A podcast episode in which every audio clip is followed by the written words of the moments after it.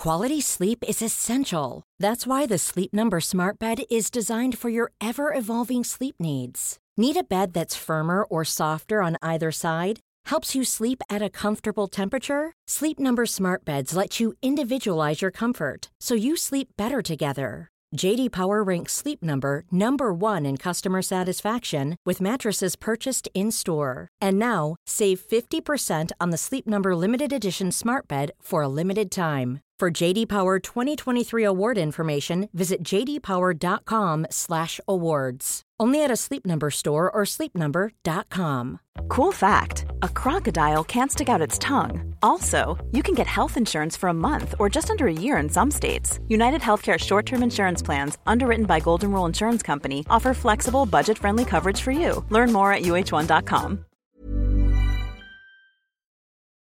Hello, everybody. This is your Fair Dues warning. On today's episode, not only are we talking about smutty rudeness, we are also touching on the subjects of racism, infanticide, and colonialism. So it's going to be a tough one. This is your Fair Dues warning.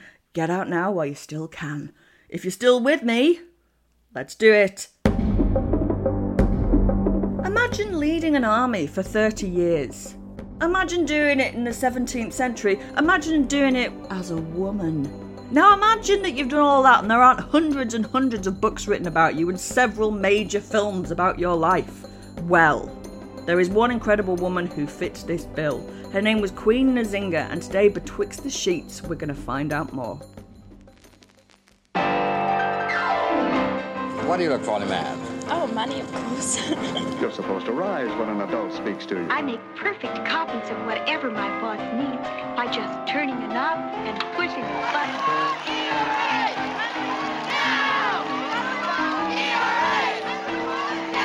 Yes, social courtesy does make a difference. Goodness, what beautiful diamonds. Goodness has nothing to do with it, dearie. Hello and welcome back to Betwixt the Sheets, the history of sex scandal in society, with me, Kate Lister. In 16th and 17th century Ndongo and Matamba, modern day Angola, Queen Nzinga came to power, first as the beloved daughter of a king, and then as an indispensable intelligence diplomat, and then as a queen fighting Portuguese colonialists and holding them off for decades. She was an absolute badass. Of course, we want to find out more. And today I'm so lucky to be joined by Astrid Madimba and Chinny Ukata, authors of It's a Continent, where they highlight an incredible story from each of the countries in Africa. From chair power play to murderous revenge, I can't believe I've never heard this story before. Let's get into it.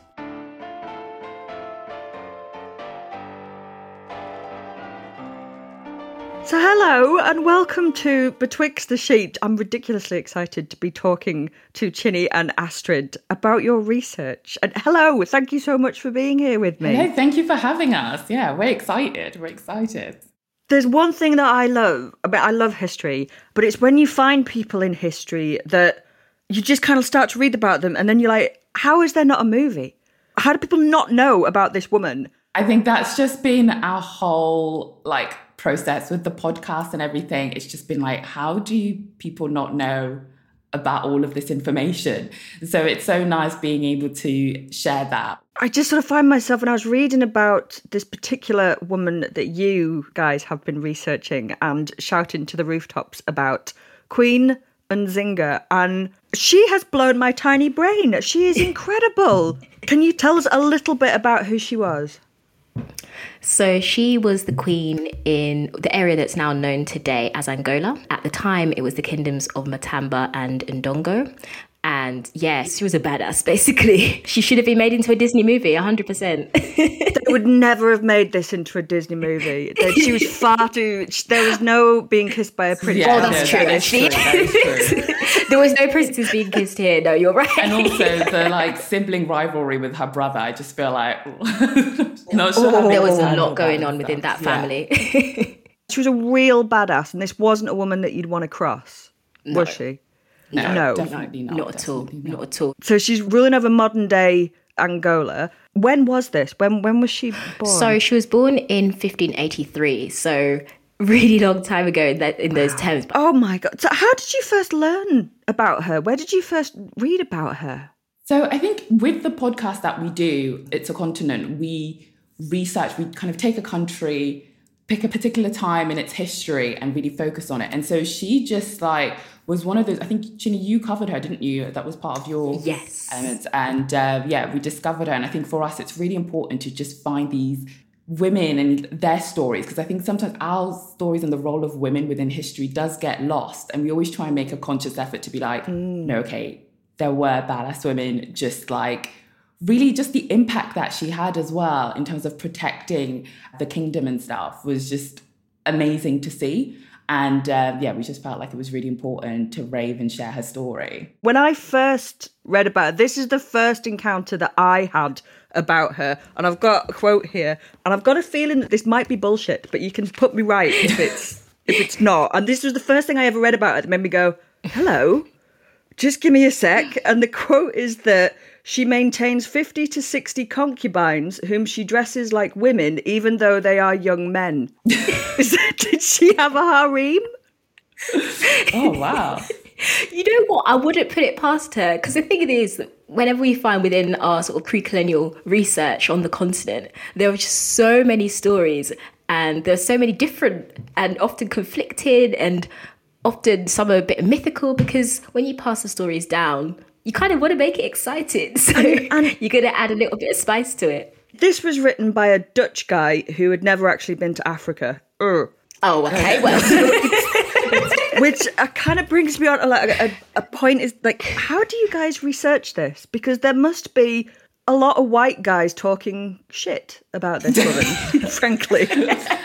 Yeah, I think it's all about we try and find an array of sources, but always upfront about this is other people's interpretations and being open that actually with history, like Chinny said, different people interpret it differently. And I think as long as you can share that, like, a this woman exists, she did do some some fantastic things, and there are elements where you know people have added, as Chinny said, their own spice to it and their own embe- embellishments and stuff. That, um, but I think it just highlights just the importance of discovering and going out there and actually really finding out who are there and the kind of people who had an impact, you know? Because that this was definitely not covered during medieval history in school for me. So yeah. no. no, whereas this was sitting wading through the War of the Roses, and uh, where was this? Where was this? Yeah. I would have, Might have made lessons more oh, it would exciting. have perked everybody up, wouldn't it? My God. and just looking at like her encounter with the Portuguese as well. Do you know? Do you know what I mean? Like it's very easy. You kind of think, okay, maybe she was as a woman very much like, no, I will respect what they say. But her first encounter with them, she was like, no, okay, if I'm not going to get a seat, I'm going to get my own Yeah. seat. So yeah, I love that. You know, we always talk about a seat at the table, but Can you tell me a bit about what was going on in Africa and about the relationship with the Portuguese at the time? Because that's quite important to this story. Yeah, so even before the Berlin Conference of 1884 to 85, which kind of put the African countries into the state that they are in, in today, the Portuguese were really making inroads into the continent. Mm. And unfortunately, at the time, they were starting to trade enslaved people and ship people off to Brazil and other colonies. And Queen Nzinga was really instrumental in blocking these raids. So she like stopped some of these from happening through military action, through siding with the Dutch, because the Dutch wanted a piece of the pie too, because everyone was kind of scrambling. And one of the encounters was really when she met with the Portuguese initially, and she was meant to be a diplomat because she spoke fluent Portuguese. So she was often used to have the conversations with them. And then they didn't give her a chair because they were like, well, you're African, so why why do you need a seat? You know, it's, it's just it's yeah. That makes sense. And um, obviously, I mean, so she got one of her servants to like sit down and pretend to be a seat, and she just sat down. So that was what she did. Although interestingly, some uh, historical accounts do say that she killed the servant at the end. So Again. again Don't fuck with this woman. definitely I not. wouldn't. Definitely I not. Wouldn't. One one moment you're a seat, the next thing you're dead. Do you know what I mean? So oh, It's so dope when you find characters like this in history because you're like, oh my god, she is a medieval black queen from Africa who is blocking the slave trade. And you're like, yeah, go on, go on. And then it's like, she also used her servants as a footstool and then killed them afterwards. Oh, oh, oh, oh yeah. take the rough with the smooth. But my definitely, god. definitely. Oh. Tell me a bit about the family that she came from. What's her origin story? So really, with her, her dad was really like because he was um, king at the time, and they were really close, had a really good relationship. But then when he passed away, her brother took the throne. So it was a really interesting family dynamic between the two of them. Because actually, I think her brother, there's a sense of jealousy there in terms of like how close she was with the dad, and so yeah, and I think there's an element of like her brother killed the son. killed her son. Oh. Yeah, according to the accounts, because he was scared that the son would grow up and sort of try and take over. Mm. But yeah, because her brother wasn't very diplomatic, Yeah. didn't really have her brains, didn't really know how to stop like slave raids and things like that. So she was often sent to mediate between the Portuguese. But yeah, it was it was a bit of a twisted family dynamic. So when the father died, did the throne go to her or to the brother? So initially it went to her brother, but he was quite an oppressive ruler over his land. So he lost the support of his people and eventually his family as well. So some rumors also say that he killed his father because he wanted to take the throne for himself. So there is also that element as well. Oh, it's tough at the top, isn't it? Yeah. Definitely. Her brother wasn't ready for it or capable to take on that position, be it if the father died or like, you know, killed the father, whatever. Because and I also think there was definitely a strong sense of jealousy because the way in which the dad was raising Nzinga, it wasn't to be your typical kind of like queen and princess and being kind of pretty and all of mm. that. It was very much he was training her to be strong and be a warrior. And I think that definitely played a role in the brother being like, okay, if I don't take this now, then I don't know what's going to happen. Yeah. That's interesting. So she wasn't being raised in a kind of be a good girl, do some embroidery. No, it was like, Yeah. the dad was like, I'm going to teach you how to fight. You know, the dad actually kind of taught her Wow. she grew up learning those warrior skills and even as she entered her 60s she was still leading her people into battle so oh, I love this woman.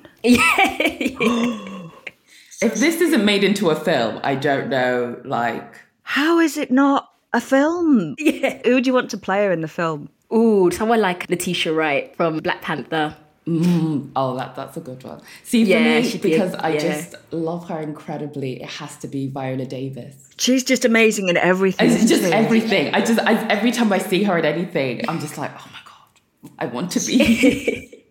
She would do that. She would bring you to tears with that scene of sitting on a servant and then killing them afterwards. so she's been schooled in like diplomacy and languages, presumably, and military tactics, which is impressive. Mm.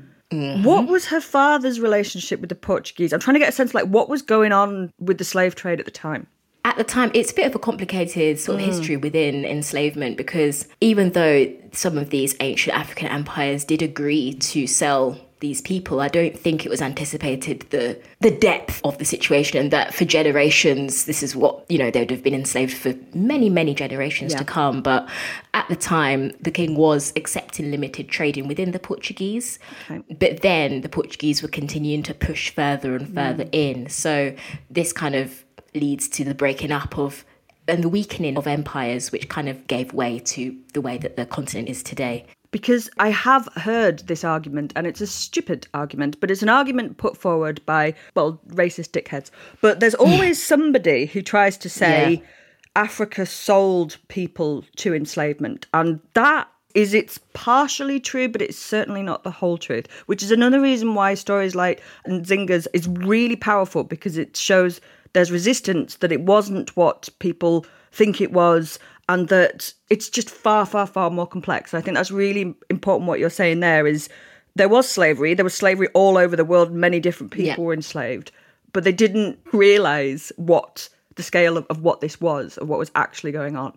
Yeah, often people would be put into enslavement for the purposes of repaying loans or, you know, that kind of oh, thing, okay. or seven years and they'd be released. It, w- it wasn't a case that someone would then be inherited, would then be because they were born or breeded for the purposes of more like how they did in, in within the British colonies and, and the Americas. But yeah, that's just very different to the scale of the enslavement that we saw even just within the continent as well.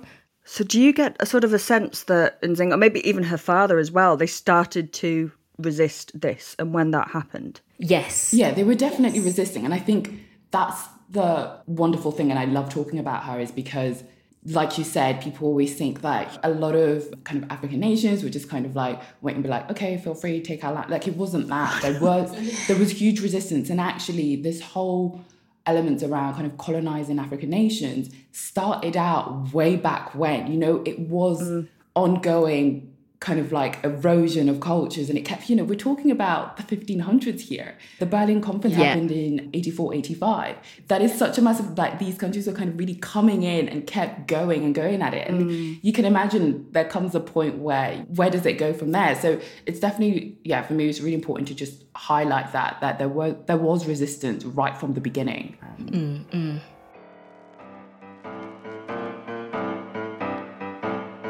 Myself, Astrid, and Chinny will be back after a short break.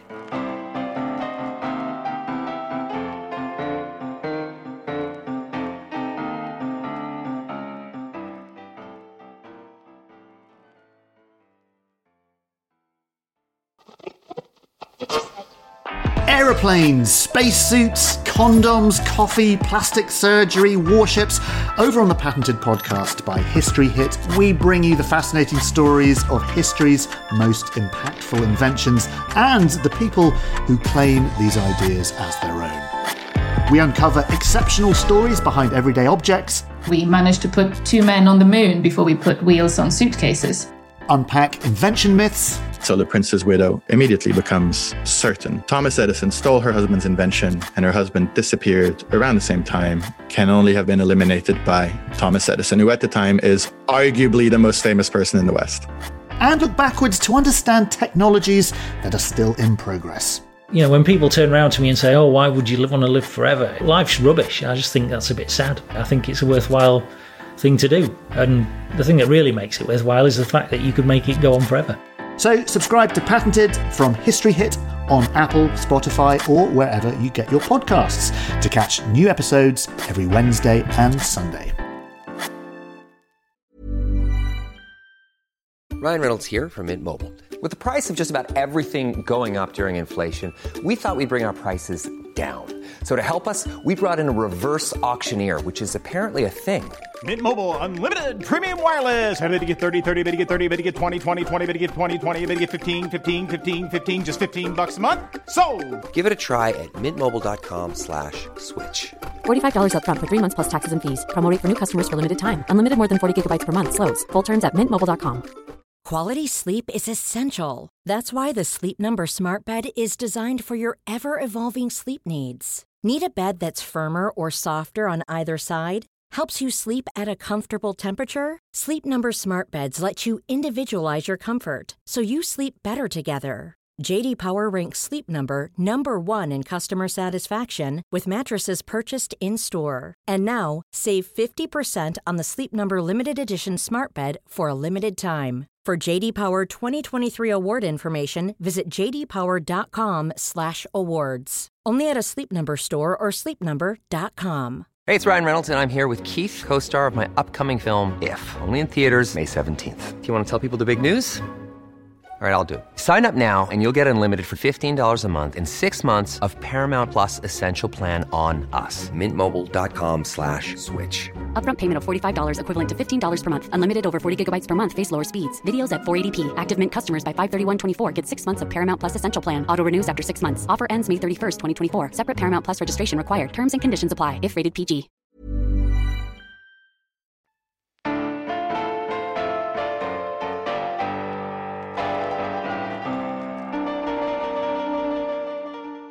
And it's amazing that it was this woman. And i'm sure there were others as well. So tell me a little bit. So she she bumps off her brother. The father's gone. Her son has gone. It's all sounding a bit game of thronesy isn't it? Which kind of royal history tends to be wherever you are. So she's in power and she's in power for like 30 years isn't she? Yeah, so she comes to power, and again, some accounts say that she either her brother died because it was under suspicious circumstances. So again, uh-huh. either yeah, some say it could have been him actually like taking his life. Others say that it could have been Nzinga that actually poisoned him. So. Mm. I don't know. I mean, she killed a servant, so I wouldn't put it past her. Yeah, but... and I'm also saying like your brother killed your son. You're gonna be yeah, looking for some sort, you know, some sort of revenge That's a score to settle, isn't it? Yeah. That's they're not comfy family evenings round. God Almighty. So, Yeah. what was she like as a ruler then? Because it is tough at the top, and you've got to have a certain set of skills. I would be appalling at it because I'm too. I'm quite weak and will give a lot of ground to people because I'm a terrible people pleaser. I'd be an awful queen. What was she like as a queen? I was going to say, she was really involved in terms of, she wasn't one of those leaders who was kind of like, right, giving you orders, going here, that sort of thing. She was very much involved in those guerrilla wars and stuff like that. So I think that was very much her leadership style and sense that you get from her. Because also she got trained, so you're going to want to use it, you know? Yeah, So she's right there in the thick of the action. Yeah, definitely. Definitely. She was very shrewd and she kind of knew the Europeans were sort of trying to come at her territory, but she played them against each other. So the Portuguese were going on with the war and then also formed an alliance with the Dutch to kind of, because the Dutch want what the Portuguese want. So then she becomes friends with the Dutch to kind of team up with them and stop the Portuguese. She also uses her kingdom as a sanctuary for runaway people who'd been captured to be taken off to be enslaved. So she creates a sanctuary for them. Oh my goodness. So yeah, she kind of exploits different rivalries to get what she needs and what she wants, basically. Wow. And was she married? Did she have a family? Did she have any other children apart from the son that was bumped off? Do we know? Not clear actually whether she had any, she went on to have more children. Yeah. No, it's not clear. No, there isn't a record, but although you never know, there's probably is something if you dig and dig and dig. But yeah, as far as we know, there wasn't anything else. But she did live to quite an old age. So living at 82 back in those times is already an achievement. 82 and leading a battle. That's so. What happened there with the Dutch and the Portuguese in the end? Because I think as well, what's kind of blowing my mind is I don't understand politics today in the country that I live in, and this is a woman who she's dealing with foreign powers that are invading, and she understands them well enough and can speak their language to kind of play them off against one another. What was the outcome of it in the end? Like, did the Portuguese fuck off, and sort of did, did she win? So she managed to like stave them off, but unfortunately, I think this only really worked when she was alive. Yeah. So after her death, her kingdom, Matamba, went through a civil war. So then, unfortunately, this left them vulnerable to Portuguese expansion. Right. But while she was there, it was she was able to stave them off at least for thirty years. Yeah. God Almighty. And do you know if she was? This might be a difficult one. Do you know if she was well liked? Was she like a popular ruler? Not with the Portuguese, the Dutch, obviously, but, but like with her own people. I don't know. We Definitely compared to her brother, right? yeah, definitely. Yeah. Yeah, she is protecting, and the way that she's recognized within Angolan history is that she's remembered as the mother of Angola, the fighter of negotiators, protector of her people. So wow. they recognize her now. And I'm sure that at the time, the people would have also done the same just because of the legacy that she has and the fact that even within Angolan society, the women are socially independent and are often represented in army, police force, the government.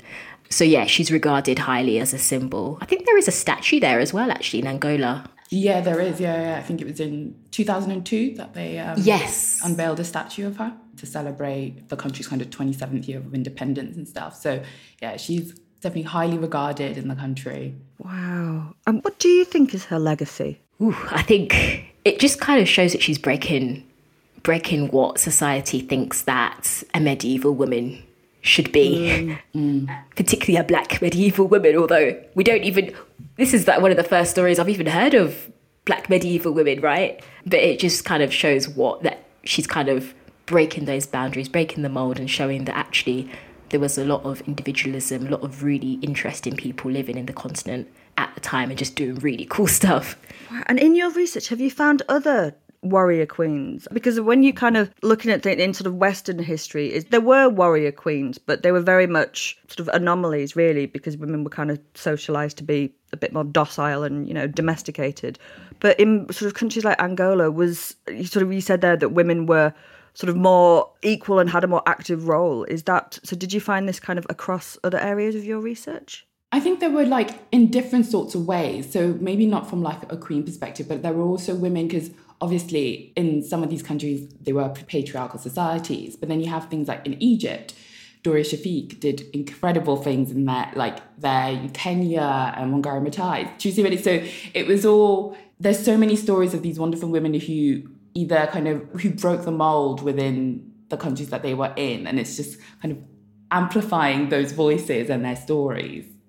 And as historians, how do you go about researching this? Because the documents that exist about Nzinga, are they kind of primary evidence? Are they people writing about her? Are they white people writing about her? Like, where does the story exist? Where can you find it? Interestingly, there's a lot of books that are aimed at younger children written by Africans now around these type of characters within African history. Oh, that's amazing. Which is really good.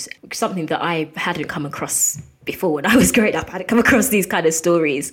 And then there are, you know, the papers as well that have been written about her, the different sort of, some people are passionate bloggers as well because it's quite a bit of a niche topic. Sometimes getting some stories. So, for example, there was a story about a group of women collectively in um, Cote d'Ivoire, and they were marching, basically protesting against the colonial government and the way that they were treating people in the prisons. And that was within an area called Grand Bassam, and it was a real like movement of these women that were protesting on the streets. And I had to tr- use like Google Translate because it was all this French. It was like a French document. so the fact they just don't it's not really that accessible. You really have to no. like dig and use google translate and all this kind of stuff. And I think especially when it's a country that you're looking at where English wasn't kind of the primary language, so it tends yeah, to be a lot harder then to be able to dig deeper and kind of have a look and see what's there. Mm. I think one of the, well, there's lots that's interesting about her, but reading the accounts of the Western people that were clearly very frightened of her, I think that's kind of testament to how scary she must have been to them. You know, I don't know if she had a harem, but the fact that they kind of have to sort of say that she does and just how wild that is, and, and that they make that point that, like, in her harem, all the men are dressed as women. And it's just this kind of like, yeah, but were they? Or is that just that she sort of emasculates yes. makes them feel like that, you know? Or is it that she defeated you and you want to make her sound like, wow, she was massive? exactly. oh. So in your book that you're writing, It's a Continent, which is sounds absolutely fascinating. And you said right at the beginning is that you find sort of content and you tell stories from those places. Could you share your favourite stories from these continents? Oh. I know it's like asking you to pick a favourite child, isn't it? Ooh, there are just so many. I really, hmm. One of the ones that we found quite interesting, and Astrid might also chip in here as well, is the Uganda chapter, where we really looked at so the current dictator in Uganda, Museveni, has really strict anti-LGBTQ plus laws, and he has deemed it as it's not Ugandan, it's not African. But actually, prior to colonization, one of the kings was quite open in his and quite fluid within his sexuality. So that was really? something that, yeah, we'd never. We'd never. oh, who was that? What was his name? He was called King Mwanga II. All right, so uh, what do we know about Mwanga II then? Why do we think he's gay? Which because that obviously that'll start an argument amongst historians where someone will go, actually, I think they might just be friends.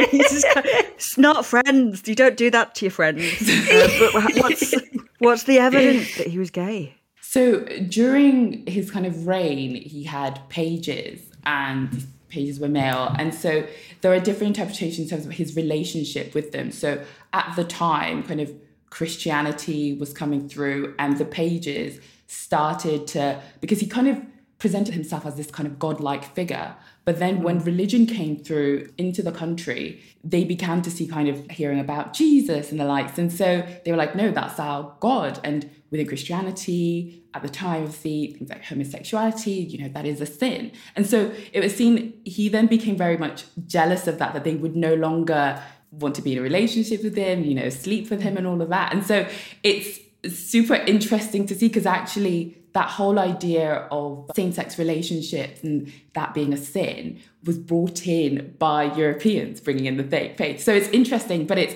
how it's interpreted today by different historians is really interesting because some are like mm. during that time, some of the the way in which we see kind of like gender today was very different back then. It was very much very fluid in a sense. Mm. And so there weren't these strict sort of like how people identify. And so for me, I just love that idea that, you know, we talk about kind of gender fluidity and that sort of thing today much more openly and stuff, but actually that was going all the way way back when. All so way. yeah, King Mwanga's the second story. It's an interesting, one. it's definitely a spicy one. Yeah, that was during the 1800s as well. So at the time, I guess it kind of puts you at odds with Victorian Britain. You know, you can just see the difference. It was Europe, and it was sort of a lot of Britain exporting their colonial views. And you do see this a lot, is they have to start telling people why what they're doing is wrong. And then there's a shift. And it, Mm. yeah, they did that all throughout Africa. And then so Mm. that's actually wrong. And then, oh, it's very depressed. But I love that there was a gay king. I think that that is, especially as you say it, against a kind of backdrop of very anti LGBTQ plus. So he's a legend. Maybe he killed his servants. I'm not sure, but He, he did still- he did kill the um. Oh, he did. Yeah, he did he kill. did kill the, he killed He did, when he they no longer wanted to sleep with him. He did. Yeah. That's really bad. Oh, I just feel everything well- is so much more amplified in, like, in history. and Everyone just seems to kill people. It's just. But he, he is the king, I suppose. I mean, you yeah. I mean, yeah, it's his You- judgment, isn't oh. it? and, and what about you, Astrid? What's your favourite? One of your favourite stories? I'm torn between two, but it's a similar theme. So mine will be Western Sahara and the Chagos Islands. So we mm. always talk about like colonization being over and you know African nations being free and stuff, but actually there are these still these territories within the continent that are still owned. So for example, Britain still has an African colony, so the Chagos Islands. And very few, honestly, this was Which should be Mauritius. one of the most surprising things ever like discovered kind of during our research process that these islands it's gone all the way through to the courts and stuff and britain's like no we're not giving it giving giving it back at all and so you know, you've got Chagosians fighting for decades they've been fighting to regain ownership and go back to the Chagos Islands but yeah it's kind of at this standstill even though everybody's aware that actually the way in which Britain, because what happened was it was coming through kind of decolonization was coming sweeping through the continent, and Britain was told, you know, you gotta gotta gotta give, Give it back. give it back, Give it back. Yeah. But obviously. Special relationships with the US, he wanted to build a military base there. So Britain was mm-hmm. like, okay, we won't give it back actually. There are things that we need these islands for. Literally came up with excuses after excuses. And it's literally just been that. And the Chagosians have taken them to court. And we're still, even to this day, it's still under Britain. I'm just, It's really shocking. So it was part of Mauritius, and then it was supposed to be handed over to Mauritius according to the decolonization process. But yeah, as Astrid said, the US wanted to build a military base, so Britain sold it to them and expelled the people. Um, shipped them off to the Seychelles. And I mean, even though they went to the Seychelles, which sounds like a lovely destination, it was actually really horrible conditions. And that was like the late 60s, early 70s. Oh god, that's really recent history, isn't it? Yeah, yeah, definitely. Yeah.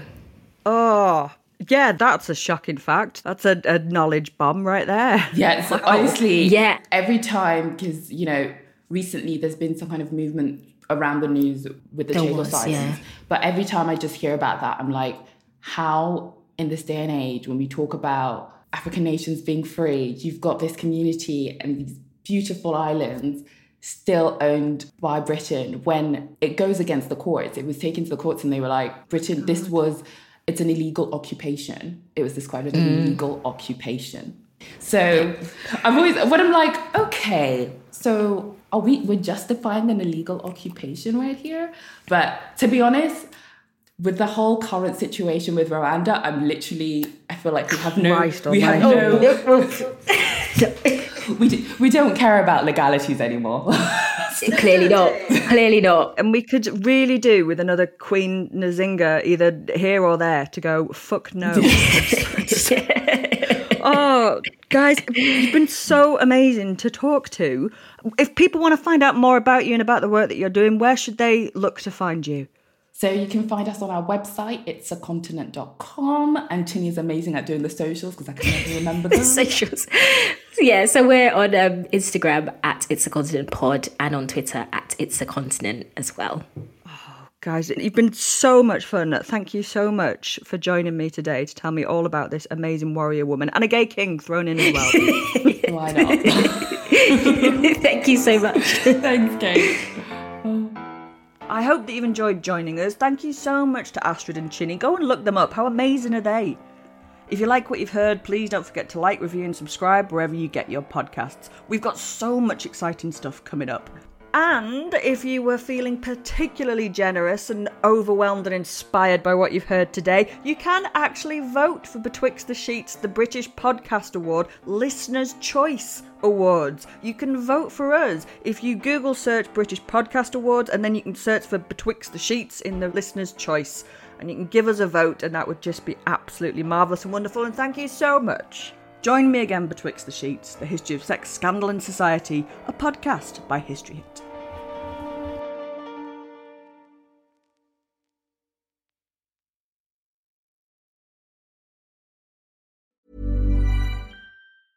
Mom deserves the best, and there's no better place to shop for Mother's Day than Whole Foods Market. They're your destination for unbeatable savings, from premium gifts to show-stopping flowers and irresistible desserts. Start by saving 33% with Prime on all body care and candles. Then get a 15-stem bunch of tulips for just $9.99 each with Prime. Round out Mom's menu with festive rosé, irresistible berry chantilly cake, and more special treats. Come celebrate Mother's Day at Whole Foods Market. Hey, it's Danny Pellegrino from Everything Iconic.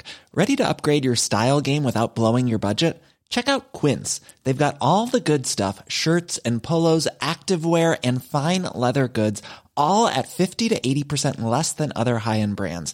And the best part? They're all about safe, ethical, and responsible manufacturing. Get that luxury vibe without the luxury price tag.